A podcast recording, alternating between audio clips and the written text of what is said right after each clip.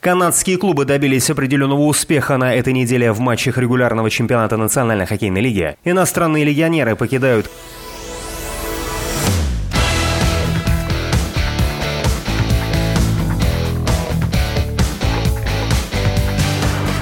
Стала известна сборная, которая заменит Россию на молодежном чемпионате мира. Рене Фазеля могут лишить должности почетного президента Международной Федерации Хоккея. Александр Овечкин побил рекорд Яромира Ягра. Россиянин Волков проиграл британцу Аспиналу на турнире UFC Fight Night 204, а Феррари приостановила контракт с лабораторией Касперского. Эти и другие спортивные события Канады и России в этом выпуске на радио Мегаполис Торонто. В студии Александр Литвиненко. Здравствуйте.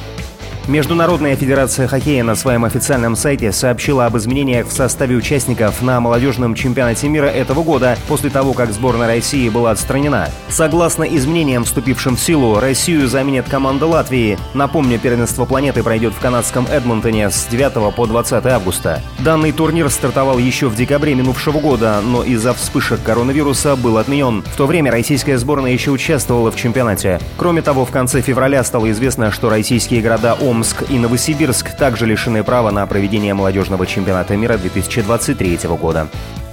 Почетного президента Международной Федерации хоккея Рене Фазеля захотели лишить должности. Однако этот вопрос еще обсуждается руководством организации, пишет сайт sport24.ru. Ранее Фазель прокомментировал информацию о сотрудничестве с континентальной хоккейной лигой, заявив, что не подписывал с ней контракт. Однако регулярно общался с представителями лиги в течение нескольких месяцев. Фазель объяснил это желанием помочь игрокам в трудной ситуации. Напомню, швейцарец возглавлял Международную Федерацию хоккея с 1994 по 2020 1991 годы. Также он является членом исполкома Международного олимпийского комитета. Российский форвард Вашингтон Капиталс Александр Овечкин в матче против Нью-Йорк Айлендерс в минувшую среду 16 марта забросил 767-ю шайбу в Национальной хоккейной лиге, сообщает Лента.ру. Хоккеист вышел на чистое третье место в списке лучших снайперов регулярных чемпионатов. Он обошел по этому показателю чеха Яромира Ягра, который поразил ворота соперника 766 раз. Добавлю, что игра завершилась со счетом 4-3 в пользу Вашингтона. Победитель встречи определился в серии булитов.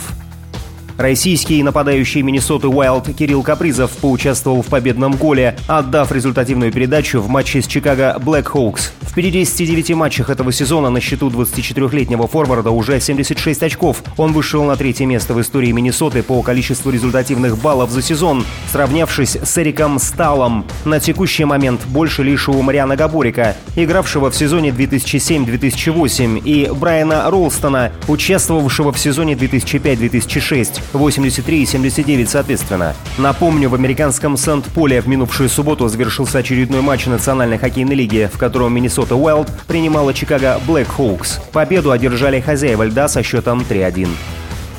Торонто Мэйпл Ливс 18 марта у себя дома обыграл Каролину со счетом 3-2. В составе победителей отличились Илья Михеев, Митчелл Марнер и Онджей Кассе. У Каролины голами отметились Итан Бир и Винсент Трочек. В свою очередь Михеев забросил 12-ю шайбу в текущем сезоне. Также на его счету 5 результативных передач в 32 матчах. Всемирное антидопинговое агентство уточнило сроки завершения расследования дела о нарушении российской фигуристкой Камилы Валеевой антидопинговых правил, передают агентство ТАСС. Там подсчитали, что российское антидопинговое агентство должно закончить рассмотрение вопроса до 8 августа, что соответствует международному стандарту обработки результатов в интересах правосудия. Допинг-скандал вокруг Валеевой разгорелся на Олимпийских играх в Пекине. Ее проба от 25 декабря прошлого года дала положительный результат на запрещенный препарат триметазидин. Госдеп США потребовал обеспечить консульский доступ к арестованной в Москве американской баскетболистке Бритни Грайнер. Об этом пишет Associated Press. 18 марта бывшая кандидат в президенты Соединенных Штатов Хиллари Клинтон выразила поддержку Грайнер и потребовала ее освободить. Напомню, американка была арестована 5 марта. Ее задержали в столичном аэропорту Шереметьево и обвинили в контрабанде наркотических средств. В России Бритни Грайнер, выступая с 2015 года, защищает цвета команды УГМК из Екатеринбурга. Кроме того, она дважды выигрывала золото Олимпиады.